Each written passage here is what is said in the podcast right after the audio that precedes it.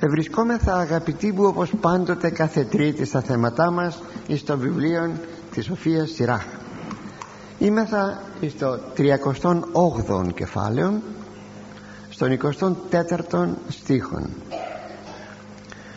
Προχωρούμε ήδη στην τελευταία τρίτη και τελευταία ενότητα του κεφαλαίου είχαμε αναφερθεί στο θέμα του ιατρού της ιατρικής του φαρμακοποιού της φαρμακολογίας. Ενθυμίστε μετά στο κεφάλαιο της λύπης και, της, και ακόμη στο θέμα στην ενότητα περί της ε, φροντίδος ενός νεκρού. Κηδεία σας έλεγα την περασμένη φορά θα πει από το κίδομαι φροντίζω θα πει και λυπούμε κίδομαι θα πει και φροντίζω όπως έχουμε και το κίδεμον είναι εκείνος ο οποίος φροντίζει για μένα και ούτω καθεξής. Γιατί λέγει μην αφήσεις τον νεκρό σου άνθρωπο χωρίς να φροντίσεις γι' αυτόν λέει η Σοφία Σιράκ. Αυτά είδαμε στην πρώτη και τη δεύτερη ενότητα του κεφαλαίου του 38ου ήδη προχωρούμε στην τελευταία ενότητα που αναφέρεται στην θεωρητική μόρφωση του ανθρώπου και στις χειρονακτικές εργασίες. Κάνει μια σύγκριση ο Ιερός Συγγραφεύς ανάμεσα στο ένα δηλαδή στον διανοούμενο άνθρωπο και στον άνθρωπο ο οποίος είναι χειρόνακτας χειρόναξ χειρόνακτας. Και μας λέει το 24ο χωρίον τέξης σοφία γραμματέως εν ευκαιρία σχολής και ο ελασσόμενος πράξη αυτού σοφιστήσεται. Δηλαδή η σοφία του γραμματισμένου ανθρώπου αποκτάται σε ώρα ησυχίας. Δηλαδή απαιτεί ησυχία και απομόνωση. Και εκείνος που περιορίζεται σε λίγα έργα μπορεί να γίνει σοφός. Δηλαδή ο διανοούμενος. Εδώ ο Ιερός Συγγραφεύς και θα δείτε ότι μας ενδιαφέρουν πάρα πολύ αυτά τα οποία θα μας αναφέρει ο Ιερός Συγγραφεύς πάρα πολύ και για, τα και για τον εαυτό σας και για τα παιδιά σας όπως θα δείτε. Ε, εδώ συγκρίνει στο Φωσιράχ εκείνον που ασχολείται με τα γράμματα και με εκείνον που είναι χειρόνακτας. Χειρόναξ. Γιατί όπως θα τονίσει στον επόμενο στίχο ε, πού να βρει καιρό ο αγρότης που ασχολείται από το πρωί μέχρι το βράδυ να ασχοληθεί με τα γράμματα. Και όταν γυρίσει σπίτι του να είναι κατάκοπος από τη δουλειά. Ας δούμε πρώτα αυτόν που ασχολείται με τα γράμματα. Σημειώσατε ότι το θέμα είναι αρκετά ευρύ και στον επόμενο, στο επόμενο κεφάλαιο θα αναφέρει τα προσόντα και τα προνόμια του διανοουμένου ανθρώπου. Ας είναι όμως. Ας δούμε λοιπόν πρώτα αυτόν που ασχολείται με τα γράμματα. Αυτός βέβαια αν κάνει καλή και σωστή μελέτη και αφού απομονώνει τον εαυτόν του πάρτε παράδειγμα τα παιδιά σας. Εσείς μπορεί να έχετε κάποιες ασχολίες κάποιους επισκέπτες αλίμονο εάν το πρόγραμμα του παιδιού σας που είναι σήμερα στο γυμνάσιο, στο λύκειο, είναι στο πανεπιστήμιο αν έπρεπε να ακολουθεί το πρόγραμμα του σπιτιού που έχει τις ασχολίες του, έχει τις επισκέψεις του όπως σας είπα δεν θα μπορούσε να διαβάσει εάν δεν απομονωθεί. Ακούστε εάν δεν απομονωθεί να κλειστεί κάπου και μάλιστα να μην αισθάνεται ότι κάποιοι στο πλαϊνό δωμάτιο ομιλούν γιατί θα τον απασχολήσουν. Χρειάζεται λοιπόν αυτή η απομόνωσης για να μπορεί κανείς να αποδώσει να μπορεί να γίνει σοφός. Πάντως δεν είναι του καθενός. Και αυτό το βλέπουμε και σε αυτά τα ίδια τα παιδιά μας να ασχολείται με τα γράμματα. Σου λέει κάποιο παιδί παιδί μας δεν μ' αρέσουν τα γράμματα. Ή έμαθα γράμματα αλλά δεν θέλω περισσότερα. Ή στη ζωή μου να ασχοληθώ με τα γράμματα δεν το θέλω και αυτό δεν είναι ούτε καινούριο ούτε παράξενο. Όμως παρά τα αυτά οφείλουμε όλοι μας λίγο ή πολύ να ασχοληθούμε με τα γράμματα κυρίως στην εποχή μας που εάν κανείς δεν έχει μερικά γράμματα μάθει δεν θα μπορεί τουλάχιστον που είναι τόσο ανάγκη να μελετήσει την Αγία Γραφή. Και πρέπει να μάθουμε να μελετούμε την Αγία Γραφή μια κυρία πιθανότατα είναι παρούσα. Δεν την επεσήμανα δεν ήξερε καθόλου γράμματα. Ποιος ξέρει σε τι συνθήκες η γυναίκα έζησε. Ναι ναι μάθε είχε την υπομονή όμως να τη μάθει ο σύζυγός της γράμματα και με έτσι θα λέγαμε με πολύ πολύ χαρά όταν άρχισε να διαβάζει την Αγία Γραφή. Ναι ναι την Αγία Γραφή. Ερχόταν και μου έλεγε πού είχε φτάσει με την Αγία Γραφή; Διάβαζε και την Παλαιά Διαθήκη την Κοινή Διαθήκη και πάλι από την αρχή. Αυτό είναι πάρα πολύ σπουδαίο. Μη πει κανείς, παρακαλώ μη πει κανείς, ε τώρα εγώ που να μάθω γράμματα τουλάχιστον εκείνα τα στοιχειώδη να μπορούμε να μελετούμε λίγο το Λόγο του Θεού. Ξέρετε πως μοιάζει το πράγμα. Περπατάμε κάπου στο δάσος ξέρω εγώ και βρίσκουμε μια πινακίδα που βέβαια η πινακίδα έχει κάποια γράμματα. Και η πινακίδα αυτή μπορεί να λέει μη προχωρείτε γιατί είναι ναρκοπαίδιο εάν δεν ξέρεις να διαβάσεις την πινακίδα ότι είναι ναρκοπαίδιο και προχωρήσεις δεν θα σκοτωθείς. Έτσι και στον πνευματικό χώρο. Εάν δεν ξέρεις πως να ζήσεις γιατί δεν έμαθες, δεν διάβασες δεν μπορείς να διαβάσεις την Αγία Γραφή δεν είναι φοβερή η ζημία εγώ θα έλεγα και ηλικιωμένα πρόσωπα και άνδρες και γυναίκες ξεκινήστε. Να σας μάθει ο εγγονός σας μερικά γράμματα η εγγονή σας το παιδί σας. Δεν είναι ντροπή. Μα τώρα που το λέει και μια παροιμία μάθε γερογράμματα και όχι δεν είναι ντροπή. Μπορούμε λοιπόν σήμερα να μάθουμε τουλάχιστον, τουλάχιστον να μελετούμε την Αγία Γραφή. Τα γράμματα αγαπητοί μου είναι γλυκύτατα. Ναι ναι είναι γλυκύτατα. Φυσικά όχι για όλους τους ανθρώπους. Το σχήμα γραμματική μόρφωση σχήμα είναι. Η γραμματική μόρφωση είναι ένα μεταπτωτικό φαινόμενο. Όταν ο Θεός έκανε τους πρωτοπλάστους δεν τους έδωσε την εντολή να μάθουν γράμματα. Σημειώσατε το αυτό. Ξέρετε γιατί; Διότι ο νόμος οι γνώσεις προπαντός οι γνώσεις του Θεού ή το εγγεγραμμένη όπως λέει ο Απόστολος Παύλος εν τες καρδίες αυτών. Τώρα όμως οι πρωτόπλαστοι που δεν κινήθηκαν να μάθουν γράμματα πέρασαν ίσως κάποιες γενναίες και πολλές πιθανώς αρκεί να προσδιορίσουμε θα λέγαμε την ηλικία του ανθρώπου πρέπει η ηλικία του ανθρώπου με την ευκαιρία να σας πω και τούτο δεν πρέπει να υπερβαίνει τα 10.000 έως τα 15.000 χρόνια πίσω. Δεν είναι δηλαδή εκείνο που λένε μερικοί ότι ε, ο άνθρωπος ε, είναι προϊόν εξελίξεως και συνεπώς είναι κάποιων εκατομμυρίων ετών. Η εξελικτική ξέρετε ποιοι είναι αυτοί οι εξελικτικοί. Εκείνοι οι οποίοι υποστηρίζουν τη θεωρία της εξελίξεως. Βεβαίως αυτοί προκειμένου για να στρώσουν και καταστρώσουν τη θεωρία τους βεβαίως χρειάζονται χιλιάδες και εκατομμύρια χρόνια. Μα ο άνθρωπος δεν είναι προϊόν εξελίξεως. Ο άνθρωπος έγινε κατευθείαν ο άνθρωπος. Συνεπώς γιατί να χρειαστεί τόσα πολλά χρόνια σας το λέγω γιατί έχει αποδειχθεί δηλαδή αυτό το πράγμα από ειδικούς, από φυσιοδίφες ειδικούς που έχουν προσδιορίσει πάνω κάτω την ηλικία του ανθρώπου. Τα χρόνια που σας είπα εγώ δεν τα είπα εγώ αυθαίρετα. Ναι το έχω διαβάσει από ειδικούς. δηλαδή το πολύ πολύ πολύ να είναι 18.000 χρόνια πίσω εννοείται με ε, πρόχριστου φυσικά. Ε, τώρα τα 2.000 χρόνια μετά Χριστόν δεν παίζουν και πολύ ρόλο. Αντιλαμβάνεστε συνεπώς ότι ε, ο άνθρωπος αναγκάστηκε να μάθει γράμματα. Και έτσι σιγά σιγά εμφανίστηκαν τα γράμματα η γραφή.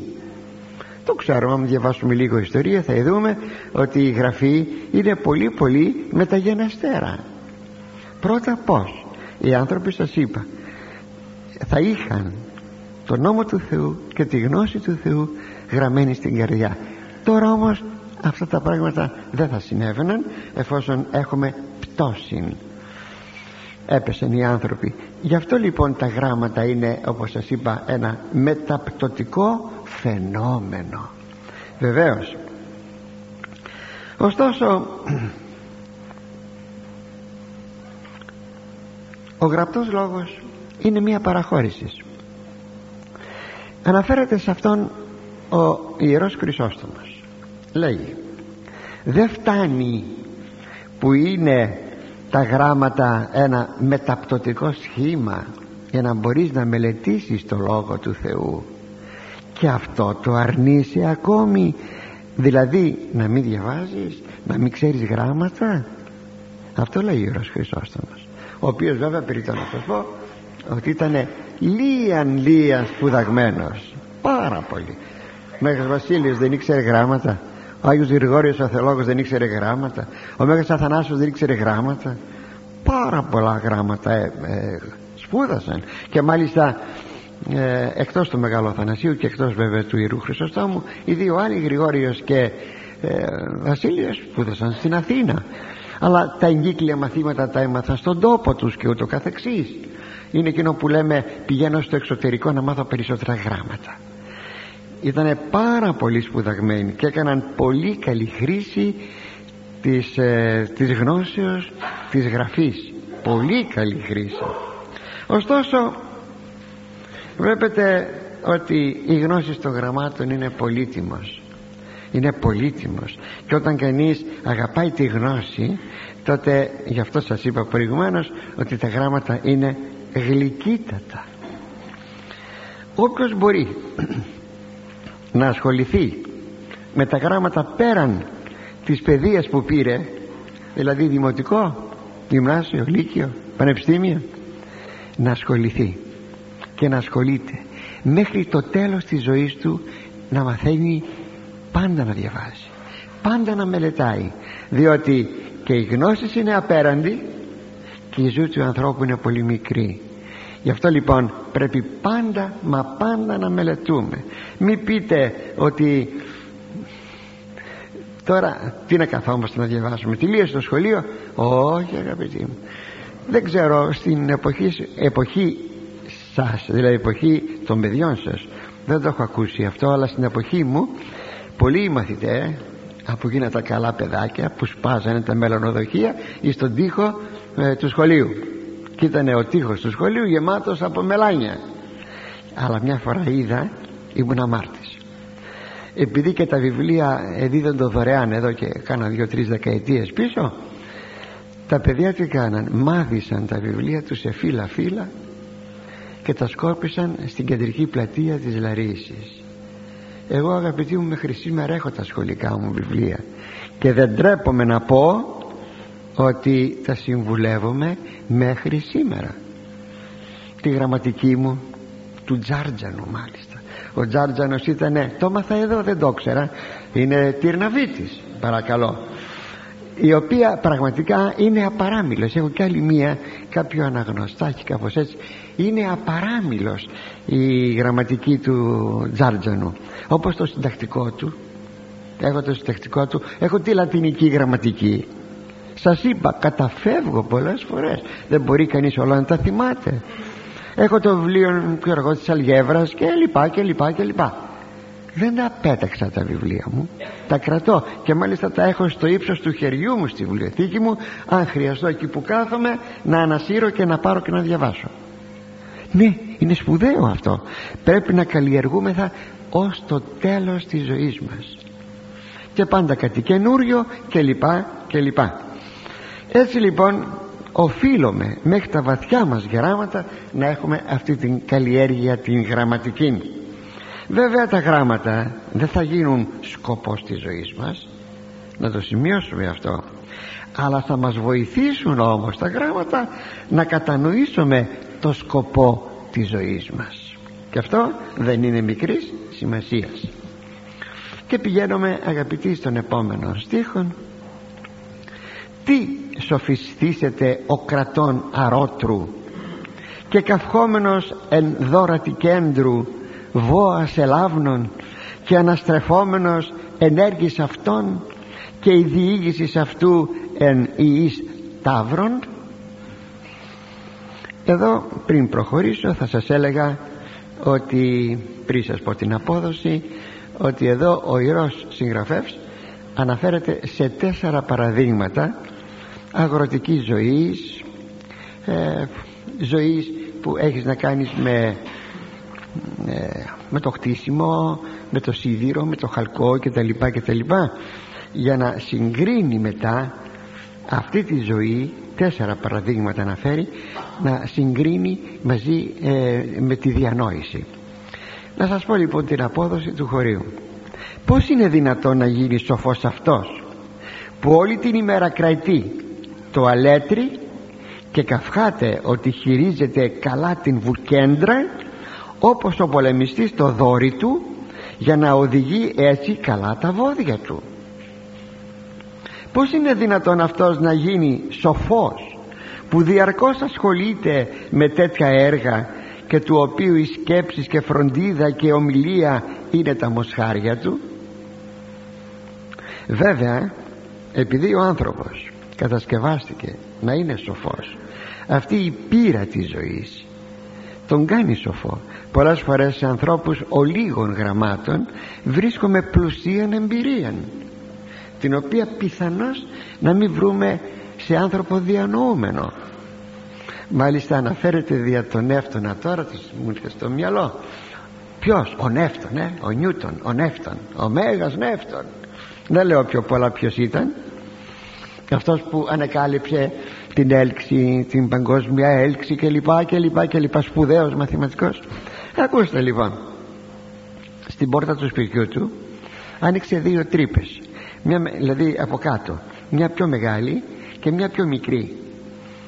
Και του είπαν γιατί άνοιξες δύο τρύπες; Για να περνάει λέει η γάτα μου από τη μεγάλη τρύπα και τα κατάκια να περνούν από τη μικρά τρύπα ε καλά δεν μπορώ να περάσουν από τη μικρή τρύπα λέει τα κατάκια ο σοφός ο σοφός.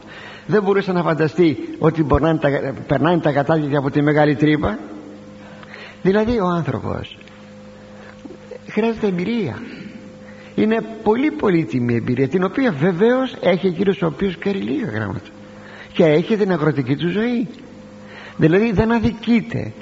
Γι' αυτό γίνεται πολλές φορές ο λίγων γραμμάτων άνθρωπος θυμόσοφος δεν έχει κανείς παρά να θυμηθεί ενδεχομένως τον παππού του, τη γιαγιά του. Πόσα πράγματα μπορούσαν να γνωρίζουν και να μας συμβουλεύουν. Εδώ λοιπόν δεν κατηγορεί ο Ιερός Συγγραφεύς των ασχολούμενων με αγροτικές εργασίες άπαγε. Αλλά θέλει να δείξει ότι δεν μπορεί ο αγρότης να ασχολείται και με τα γράμματα. Τουλάχιστον για την εποχή του. Διότι τότε προϋπέθεται πολλά πράγματα να μάθεις κάποια γράμματα. Πρώτα πρώτα η παρουσία βιβλίων.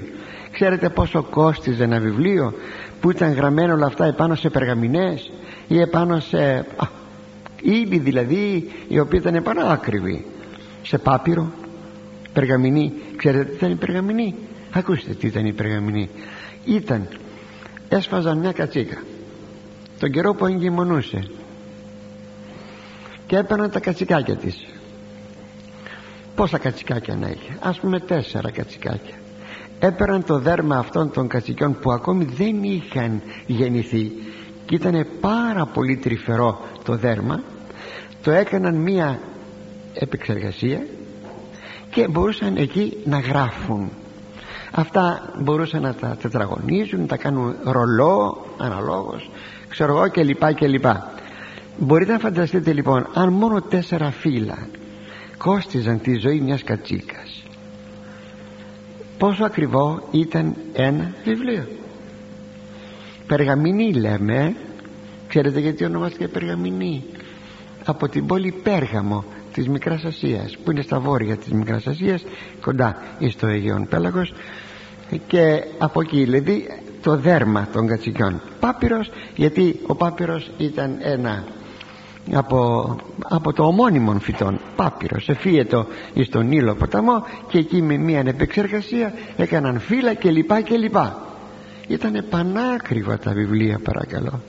Πανάκριβα. Γι' αυτό το λόγο ακόμα και σε χάρτη να ήσαν χάρτης ξέρετε η ονομασία χάρτης είναι γενικός. Η ύλη διαφέρει. Είτε είναι πάπυρος είτε είναι περγαμηνή είτε είναι χαρτί αυτό που έχουμε σήμερα επεξεργασμένο και τα λοιπά. Γενικά χάρτης λέγεται η γραφική ε, ύλη. Αδιάφορο από τι είναι. Έχουμε ένα Ευαγγέλιο παλιό. Τυπώθηκε κάπου στην Βενετία. Ξέρετε τι γράφει; Εκεί έγινε ένα σημείωμα και λέει πρόσεξε ο ιερεύ όταν διαβάζεις το Ευαγγέλιο και βέβαια είτε είναι νύχτα είτε δεν βλέπεις καλά. Μη στάζεις το κερί σου λέει πάνω στο Ευαγγέλιο. Πρόσεξε. Δεν θα γυρίζεις όπως γυρίζουν σήμερα. Οι άνθρωποι ένα βιβλίο φου, στο χέρι φτού και άντε σελίδες να βγάλουμε φύλλα να βγάλουμε. Όχι. Και το θεωρεί εκεί εκείνος που έκανε το σημείωμα το θεωρεί αμάρτημα. Διότι με τον τρόπο αυτόν θα πάει ο ναι το βιβλίο το οποίο είναι πανάκριβο έτσι λοιπόν στην εποχή τουλάχιστον του Ιερού Συγγραφέως τα βιβλία δεν ήταν εύκολο πράγμα. Ποιος είχε βιβλία στο σπίτι του; Σήμερα όμως έχουμε όλοι βιβλία και είναι και φτηνά σχετικώς είναι φτηνά. Γι' αυτό θα λέγαμε σήμερα δεν θα είχαμε το δικαίωμα να μην μάθουμε μερικά γράμματα αλλά να προσέχουμε τα βιβλία. Τα προσέχουμε παρακαλώ πολύ να τα προσέχουμε. Αν έχετε δει εκείνοι οι οποίοι αποκαθιστούν παλιά αντικείμενα είναι εργασία λεπτή και σπουδαία. Πως τα κυτρινισμένα φύλλα από τι κυτρινισμένα; Από το φτού στο δάχτυλο και γύρισμα το φύλλο. Εκεί που έχει κυτρινήσει εκεί ε, με ξηράφι με πολύ προσοχή το καθαρίζουν εκεί για να αποκαταστήσουν ένα παλιό βιβλίο. Τέλος πάντων τέλος πάντων. Πάντως με τα σημερινά δεδομένα ο αγρότης ξαναλέγω που έχει το τρακτέρ και τελειώνει γρήγορα και πάει στο σπίτι του μπορεί να ασχοληθεί με τα γράμματα εφόσον η τεχνολογία θα λέγαμε του αγρού έχει φτάσει σε πολύ υψηλά επίπεδα. Τότε ο τρόπος της αγροτικής ζωής στην εποχή του συγγραφέως ήταν πολύ δύσκολος. Συνεχίζουμε αγαπητοί. Πηγαίνουμε στον επόμενο στίχο των 26 καρδίαν αυτού δώσει εκδούνε άβλακας. Και η αγρυπνία αυτού εις χορτάσματα δαμάλεων. Αυτός λέγει θα δώσει όλη την καρδιά του ο αγρότης. Στο να ανοίγει αυλάκια στα χωράφια και η μεγάλη του προσοχή θα είναι πως να ταΐζει τα μοσχάρια του. Δηλαδή ο Γιωργός και εκτινοτρόφος είναι επιδέξιος στο έργο του που κάνει αλλά δεν μπορεί να ασχολείται με τα γράμματα. Δεν έχει καιρό. Δεν μπορεί. Και προχωρώ στον επόμενο στίχο. Ούτως πας τέκτο, τέκτον και αρχιτέκτον ως της νύκτορ ως ημέρας ελδιάγει οι γλύφοντες γλύματα σφραγίδων και η υπομονή αυτού αλλοιώσε ποικιλίαν καρδίαν αυτού δώσει εις το ομοιώσε ζωγραφίαν και η αγρυπνία αυτού τελέσε έργων δηλαδή επίσης κάθε ξυλουργός τέκτον ξυλουργός και αρχιμάστορας κτίστης επιτείνουν τις εργασίες τους και μεταβάλλουν τη νύχτα σε ημέρα εργαζόμενοι το ίδιο κάνουν και οι σκαλιστές φραγίδων και η επιμέλειά τους τρέφεται στην ποικιλία των μορφών των σφραγίδων. Δίνουν αυτοί όλη την προσοχή των πως να αποτυπώσουν το σχέδιο που θέλουν και αγρυπνούν προς τούτο. Ένα ακόμη παράδειγμα χειρονάκτων ανθρώπων που και αυτοί δεν θα μπορούσαν να ασχοληθούν με τα γράμματα είναι στο χώρο τους επιδέξει είναι σπουδαίοι αλλά δεν μπορούν να ασχοληθούν με τα γράμματα. Και πηγαίνουμε αγαπητοί μου σε μια άλλη κατηγορία. Ούτως έτσι δηλαδή χαλκεύς καθήμενος εγγύς άκμονος και κατά μανθάνων έργα σιδήρου ατμής πυρός πήξης σάρκας αυτού και εν θέρμη καμίνου διαμαχηθήσετε φωνή σφύρης και νιεί το ους αυτού και κατέναντι ομοιώματος σκεύους η οφθαλμή αυτού. Καρδίαν αυτού δώσει η συντέλειαν έργων και η αγρυπνία αυτού κοσμήσε επί συντελείας. Δηλαδή το ίδιο συμβαίνει και με τον σιδηρουργόν που κάθεται κοντά στο αμόνι και κατεργάζεται τον σίδηρον. Η λάβρα του πυρός συρρυκνώνει τις άρκες του και μάχεται κατά της θερμοκρασίας του καμινιού του. Οι ήχοι των σφυροκοπημάτων χτυπούν τα αυτιά του και τα μάτια του είναι διαρκώς εστραμμένα σε αυτά που κατασκευάζει. Είναι ολόψυχα αφοσιωμένος στο έργο του και η προσοχή του είναι η τελειότητα. Εδώ τρίτο παράδειγμα αυτό. Σας είπα τέσσερα παραδείγματα αναφέρει για να καταδείξει ότι ένας τέτοιος τεχνίτης πού θα μπορούσε να ασχοληθεί με τα γράμματα; Θα έμενε καιρός. Είναι δεξιοτέχνης αλλά μόνο στο χώρο του. Θαυμάζουμε τα έργα του αλλά τίποτα περισσότερο. Και προχωρεί τώρα αγαπητοί μου σε ένα ακόμη παράδειγμα του Αγιοπλάστου τα παρέρχουμε γρήγορα γιατί δεν έχουν πιο πολλά να μας πούν. Παρότι η περιγραφή είναι ωραία αξιόλογος έτσι λεπτομερής.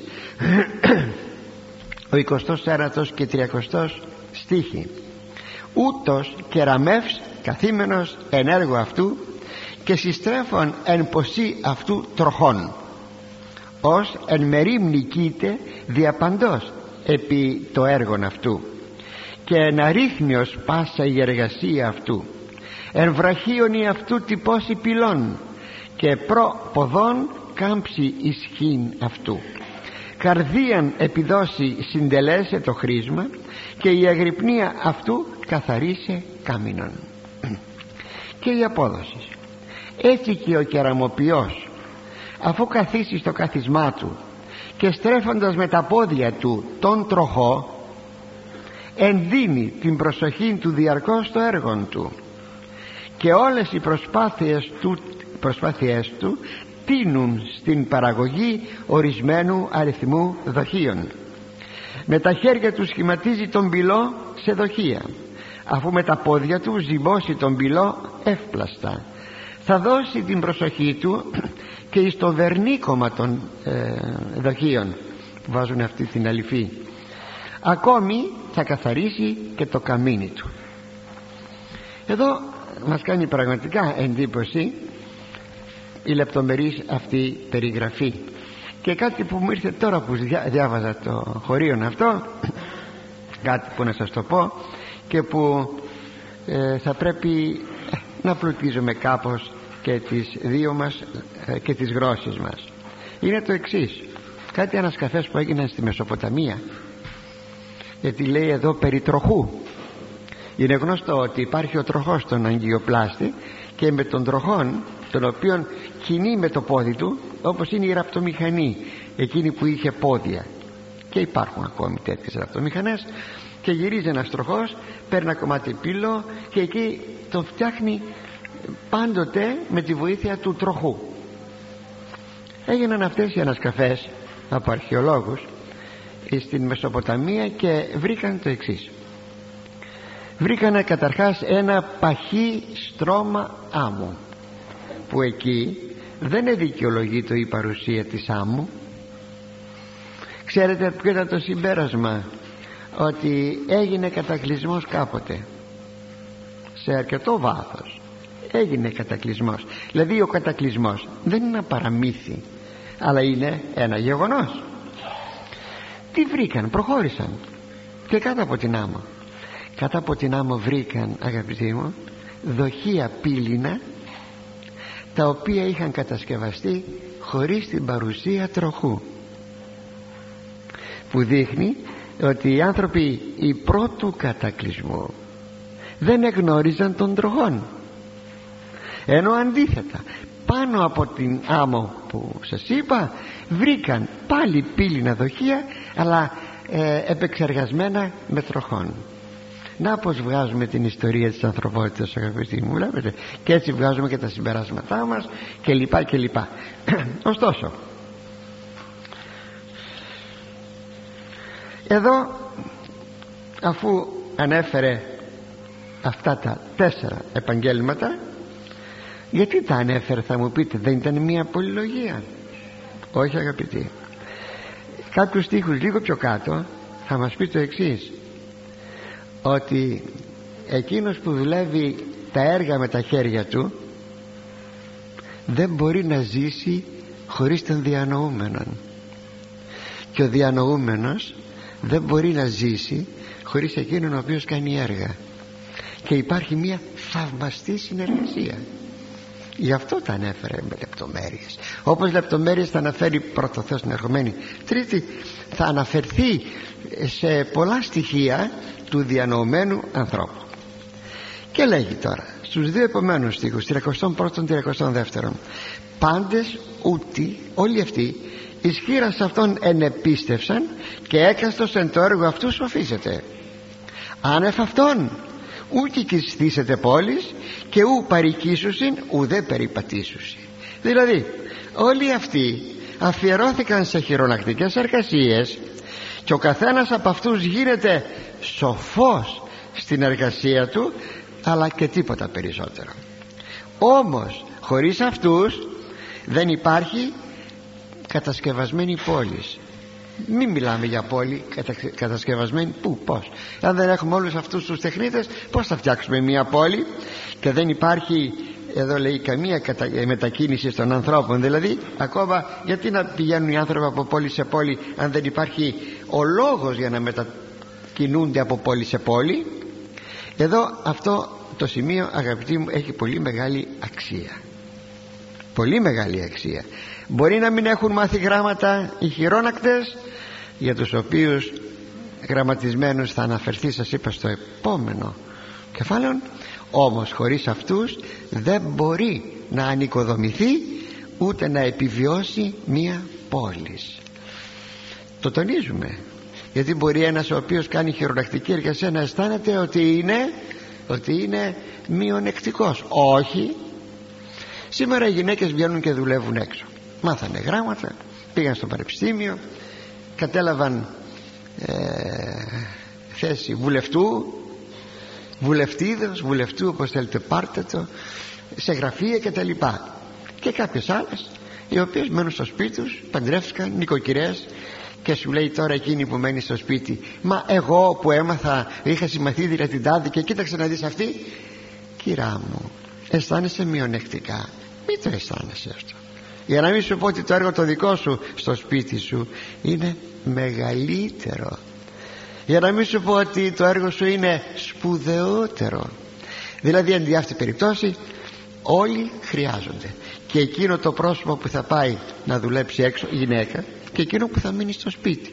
Ας πούμε το να είναι κανείς νοσοκόμος αδελφή νοσοκόμος είναι ένα έργο που κατεξοχήν ανήκει θα λέγαμε στο γυναικείο φίλων ε θα πάνε να δουλέψουν σε ένα νοσοκομείο. Και τι πρέπει να πάνε; Άλλες θα μείνουν στο σπίτι τους. Ούτε οι μεν ούτε οι δε πρέπει να, πρέπει να αισθάνονται άσχημα. Όχι. Υπάρχει απλώς μία συνεργασία. Πάντως δόξα τω Θεώ ο Θεός έτσι εμέρισε τα πράγματα. Αυτός να προχωρεί σε γράμματα ο άλλος να προχωρεί σε μία τέχνη και ο καθένας ακολουθεί αγαπητοί μου την κλίση του τι του ταιριάζει. Και εδώ με την ευκαιρία πρέπει να πούμε δύο λόγια για τον λεγόμενων επαγγελματικών προσανατολισμών. Θα ήθελα λίγο να το προσέξετε αυτό το κεφάλαιο το σημείο διότι όχι τόσο για σας όσο για τα παιδιά σας να μπορείτε να τα βοηθήσετε.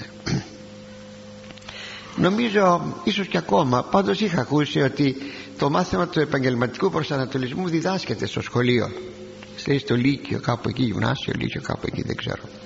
Είναι γνωστό ότι το ερώτημα τι δουλειά κάνεις; εκφράζει έναν ολόκληρον κόσμο πάρα πολλοί άνθρωποι που γνωστοί, άγνωστοι μάλλον ε, έρχονται με χαιρετούν πολύ παραπάνω όταν είναι νέοι άνθρωποι. Δεν ρωτώ το όνομά τους ο λιγότερο θα με ενδιαφέρε το όνομά τους αλλά πολύ θα με ενδιέφερε το επάγγελμά τους. Τι εργασία κάνετε λέγω. Μπαίνει κάποιος που δεν τον ξέρω να εξομολογηθεί. Ρωτώ όχι το όνομα προσέξτε όχι το όνομα τι εργασία κάνετε για να προσανατολιστώ εγώ ως προς αυτόν. Εάν μου πει κάνω αυτήν την εργασία που ίσως θα έπρεπε να προσανατολιστώ εγώ προς έναν διανοούμενο ή προς έναν εργαζόμενο με τα χέρια του να ξέρω. Ή ακόμη κάποια σημεία τα οποία δεν θα ήσαν ή θα μπορούσε να γίνει μια κατάχρηση στο επάγγελμα να ξέρω, να ξέρω πως να κινηθώ. Έτσι λοιπόν όταν ένα νέο παιδί έφηβος το ρωτήσουμε τι δουλειά θα κάνεις και μας πει ας ότι αλλάζουν πολύ εύκολα βέβαια τα παιδιά μας ε, τι θα κάνουν όμως παρά τα αυτά εκείνο που θα πούν εκφράζει έναν ολόκληρο κόσμο. Και αυτό δεν είναι μικρή σημασία. Έτσι έχω να, έχουμε να παρατηρήσουμε τρία πράγματα που πρέπει να έχουμε υπόψη για να βοηθήσουμε τα παιδιά μας. Το πρώτο λέγεται κλήσεις. Το κλεί με γιώτα κλήσεις. Το δεύτερο λέγεται ικανότης. Και το τρίτο λέγεται κλήσεις με ήττα να τα εξηγήσουμε αυτά. Πάνω σε αυτό το τρίπτυχο πρέπει βέβαια να κινηθεί ένας ο οποίος πρέπει να αναπτυχθεί να ζήσει στη ζωή του και να είναι και επιτυχημένος φυσικά. Άλλα κριτήρια δεν υπάρχουν έξω από αυτά τα τρία που σας εξήγησα θα τα δείτε διότι υπάρχει κίνδυνος να τον παραπλανήσουν κάποια άλλα στοιχεία. Φερρυπίν ότι αυτή η δουλειά βγάζει λεφτά. Ναι αλλά θα αποτύχει στην πραγματικότητα γιατί δεν σου αρέσει στο βάθος δεν σου αρέσει. Το κίνητρό σου είναι η φιλαργυρία σου. Ή γιατί έχεις ένα δημόσιο θα λέγαμε βίο με κάτι που δεν σου αρέσει και αυτό. Και τον διαλέγεις μόνο και μόνο γιατί είσαι φιλόδοξος άνθρωπος. Άλλα κριτήρια δεν πρέπει να υπάρχουν έξω από αυτά τα τρία. Λοιπόν τι σημαίνει κλήσεις με γιώτα; Σημαίνει πρόθεσης και αγάπη για μια εργασία να θέλω δηλαδή να αγαπώ αυτό που θέλω. Να αγαπώ αυτό που θέλω. Υπάρχουν άνθρωποι που σου λέει θέλω να πιάνω πυλό πυλό να πιάνω λάσπη. Και το βλέπει κανείς πολλές φορές τα μικρά παιδιά που είναι δημιουργοί και θαυμάζουμε. Θέλει το παιδί να πιάσει πυλό να γίνει δημιουργός. Άλλο παιδί θέλει ξύλα δηλαδή να έχει ξύλα να καρφώνει, να ξεκαρφώνει να φτιάχνει, να φτιάχνει. Και ούτω καθεξής. Γιατί έχει μια τάση μια έφεση να αγαπά αυτό που ήδη κρατάει στα χέρια του. Αυτό είναι έμφυτο. Είναι έμφυτο. Εγώ δεν χωρίζω τους ανθρώπους και σε άλλες δύο κατηγορίες στον δημόσιο υπάλληλο και στον ιδιωτικό υπάλληλο ή στον, στον εκείνο που έχει εργασία δική του εκείνος που έχει εργασία δική του. Και εκείνος που δεν έχει εργασία δική του είναι ο δημόσιος υπάλληλος. Έχει το ελεύθερο επάγγελμα δηλαδή. Το ξέρετε ότι εκείνος που έχει ελεύθερο επάγγελμα δεν μπορεί να γίνει δημόσιος υπάλληλος. Και εκείνος που είναι δημόσιος υπάλληλος δεν θα ήθελε να έχει ελεύθερο επάγγελμα. Για να σας πω δηλαδή ότι αυτά τα πράγματα είναι έμφυτα δεν μπορούμε να εμποδίσουμε κάποιον από εκείνο το οποίο αισθάνεται μέσα του. Αυτό λέγεται κλήσεις. Το κλήσεις με γιώτα. Πηγαίνουμε μετά στις ικανότητες. Τι σημαίνει ικανότητες; Ότι εκείνο που αγαπάς μπορείς και να ανταποκριθείς. Ας πούμε εγώ να αγαπώ να γίνω αεροπόρος. Α, αεροπόρος. Αλλά να μην έχω όμως τις ικανότητες να γίνω αεροπόρος να έχω μοιοπία καλή ώρα. Να ξέρω εγώ θυμάμαι ένας καθηγητής μας πιστεύω ότι είναι μακαριστός. Τέλος πάντων ήταν πανεπιστημιακός και ο οποίος ήταν και στο Πολυτεχνείο αυτός. Ασχολείται με την ατομική φυσική ήταν στην Επιτροπή των Ικάρων στο Τατόι. Και υπήρχε μία συσκευή και έλεγε στον υποψήφιο του λέγε κοίταξε να δεις εγώ θα πατήσω ένα κουμπάκι και θα ανάψει ένα φως εσύ θα έχεις στο νου σου μόλις ανάψει το λαμπάκι από το δικό σου κουμπάκι από τη δική του μεριά αμέσως θα πατήσεις το κουμπάκι για να σβήσει το φως. Μας το έλεγε ο ίδιος. Ότι γιατί περνάνε και από τεστ έτσι αντιληπτικότητας τα αντανακλαστικά του πως ενεργούν. Διότι ο αεροπόρος εκεί που πετάει είναι θέμα κλάσματος δευτερολέπτου τι θα κάνει. Αν θα τα αφήσει το αεροπλάνο να πέσει ή όχι αν θα πεταχτεί με την καρέκλα του εκεί πως τα λένε και τα λοιπά και τα λοιπά. Και έφτανε στο σημείο να λέει παιδάκι μου πάτε το κουμπί αυτό να σβήσει το φως αυτός λοιπόν δεν είχε αντανακλαστικά. Δεν θα έκανε για αεροπόρος. Βλέπετε. Βλέπετε τέλος πάντων.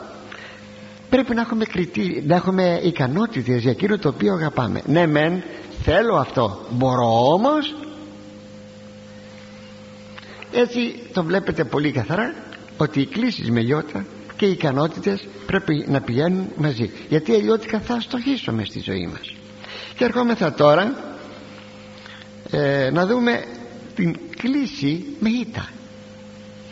Κλήσεις με ήττα θα πει κάλεσμα αυτό πρέπει να το έχουμε υπόψη μας. Δυστυχώς δεν λαμβάνεται υπόψη και αυτό δεν είναι πολύ καλό. Κάλεσμα, κλήσεις κάλεσμα θα πει με καλεί ο Θεός σε αυτό το έργο ο Θεός με καλεί.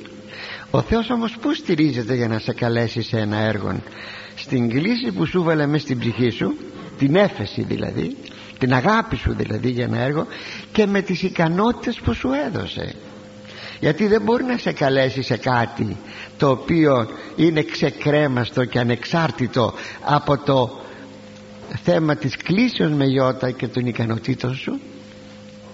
Και τότε σε καλεί ο Θεός. Πάρα πολλοί οι περισσότεροι το θέμα κλήσεις με ήττα δεν το προσέχουν. Ούτε καν το γνωρίζουν όμως αν έπρεπε να υπηρετήσουμε με το επάγγελμά μας με την εργασία μας να υπηρετήσουμε το κοινωνικό σύνολο να δοξάσουμε το Θεό κλπ πρέπει να προσέξουμε και αυτό εδώ. Με καλεί ο Θεός σε αυτό το έργο. Αυτά αγαπητοί μου δεν τα σκέφτηκα εγώ. Κλήσεις ικανότητες κλήσεις. Είναι γραμμένα. Τα έχω ξεσηκώσει. Και εγώ από παλιότερα από βιβλία που αναφέρονται στον ε, επαγγελματικό προσανατολισμό. Και τότε πραγματικά θα λέγαμε θα μπορέσει ένας άνθρωπος ειλικρινά να επιτύχει. Εσείς θα παρακαλέσω ως γονείς επειδή έχω γονείς αυτή τη στιγμή μπροστά μου ποτέ μη καταστρατηγήσετε αυτά τα τρία στοιχεία στα παιδιά σας γιατί θα γίνουν δυστυχοί αν κάνεις κάποιον που να, είναι, να γίνει γιατρός ή να είναι δικηγόρος και να μην το θέλει να μην του αρέσει και να πρέπει να πρέπει να ε, παρίσταται στις δίκες και ο άνθρωπος αυτός να αισθάνεται απέκθεια απέκθεια ναι. Θα είναι δυστυχής. Κάποτε ένας δικηγόρος α, έρχονταν στις ομιλίες μου και με ρωτούσε πως να ομιλεί όταν παρίσταται στο δικαστήριο εγώ του λέω θα σας πω πως να, παρεί, πως να μιλάτε στο δικαστήριο. Εγώ θα σας το πω αυτό. Ο άνθρωπος υπέφερε. Ακούστε υπέφερε. Πρέπει λοιπόν είναι αυτό που λέμε να το έχεις μέσα σου. Έτσι να το έχεις μέσα σου. Αλλά πρέπει να, πούμε, να πούμε ακόμη αγαπητοί μου ότι σε αυτά τα τρία υπάρχουν άλλα τρία ψευδή τα οποία μπορεί να παρασύρουν το νέο μας και τελικά να μην έχει επιτυχία. Κάποτε στο γυμνάσιο Κηφισιάς ήρθε ένας θεολόγος ο οποίος ήταν πολύς πολύς. Δηλαδή ήταν πάρα πολύ σπουδαίος ζει ο άνθρωπος. Μα πάρα πολύ σπουδαίος ήταν όταν λοιπόν έκανε μάθημα θρησκευτικά στην τελευταία τάξη του Λυκείου τόσο πολύ είχε συνεπάρει τους μαθητάς. Όποιον μαθητή ρωτούσε της τελευταίας τάξεως του γυμνασίου τότε δεν υπήρχε ακόμα το Λύκειο σου έλεγε τι θα γίνεις θεολόγος όλοι θεολόγος θεολόγος. Αυτό είναι προφανές ότι ήταν η επίδραση του θεολόγου στα παιδιά αυτά. Πρέπει λοιπόν ε, να το προσέξουμε αυτό όπως ακριβώς αν επισκεφθούμε ένα τεχνολογικό κέντρο ένα εργοστάσιο τι ΔΕΗ. Τον ΟΤΕ δεν ξέρω κυρίως θυμάμαι κάποτε είχαμε πάει εμείς ΔΕΗ και λοιπά και λοιπά. Αν ερωτούσες τι θα γίνεις θα γίνω μηχανολόγος ηλεκτρολόγος. Ε μα δεν είναι σωστό. Γιατί απλούστατα το είπες επιπόλαια. Επειδή είδες τα μηχανήματα είδες εκεί είδες εκεί ό,τι είδες μάλιστα εκείνο το φοβερό καζάνι ας το πούμε καζάνι εκείνο, εκείνη η γένα του πυρός που να δείτε στο, στον Πειραιά κλπ κλπ ε, της ΔΕΗ παραγωγή ρεύματος. Πω πω δεν σβήνει ποτέ εκείνη η φωτιά με το πετρέλαιο ενισχύεται κλπ κλπ που σου θυμίζει την κόλαση. Θα ήθελες έτσι; Όχι. Λοιπόν ψάξε να δεις τι πραγματικά σου ταιριάζει όλα αυτά είναι πάρα πάρα πολύ σπουδαία αγαπητοί μου και πρέπει όπως σας είπα να προσέχουμε τους επηρεασμούς. Όσο και αν αυτοί είναι καλοί και αγαθοί. Και πηγαίνουμε σε έναν επόμενο στίχο που λέει «Αλισβουλήν λαού ου ζητηθήσονται και εν εκκλησία ούχ υπεραλούνται επιδίφρον δικαστού ου καθεούνται και διαθήκην κρίματος ου διανοηθήσονται.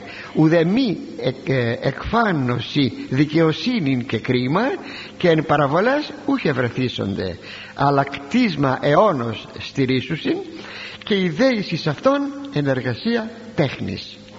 Δηλαδή αυτοί οι χειρόνακτες δεν είναι περιζήτητοι στα συμβούλια των λαών και δεν διακρίνονται και δεν υπερέχουν των άλλων συγγνώμη. Ναι. Δεν κάθονται σε δικαστική έδρα οι αγρότες και τα λοιπά που ανέφερε προηγουμένως.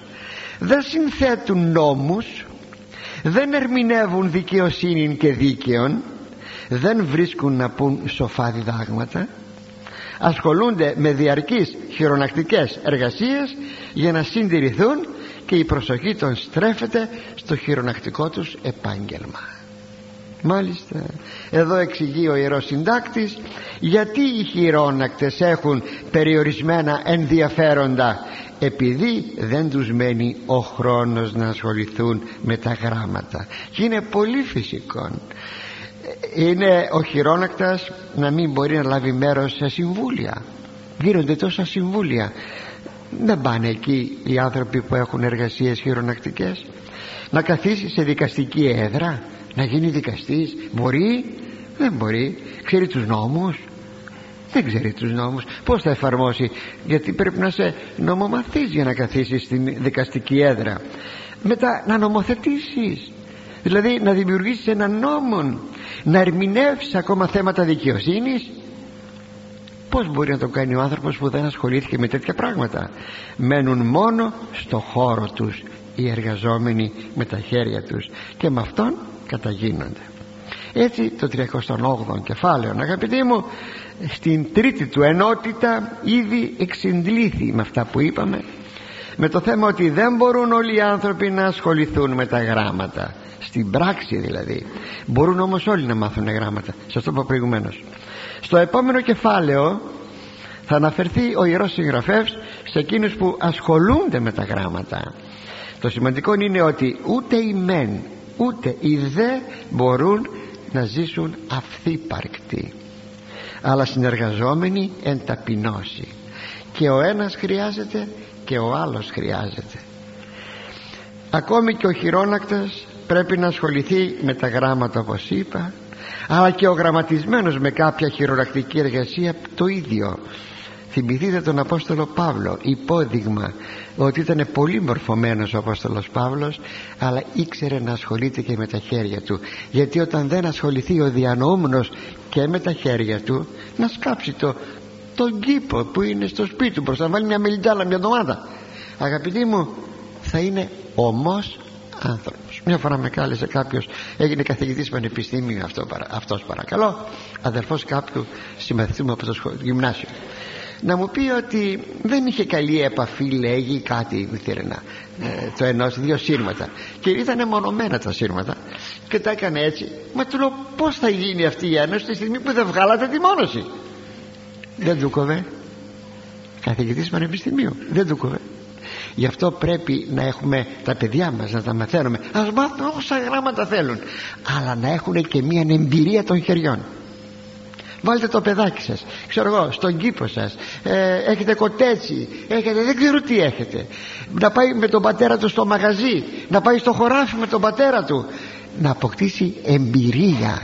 Διότι μόνο με τη διανόηση θα είναι ένας ξαναλέγω ομός άνθρωπος ευχαριστώ που με ακούσατε. Θα συνεχίσουμε την ερχομένη φορά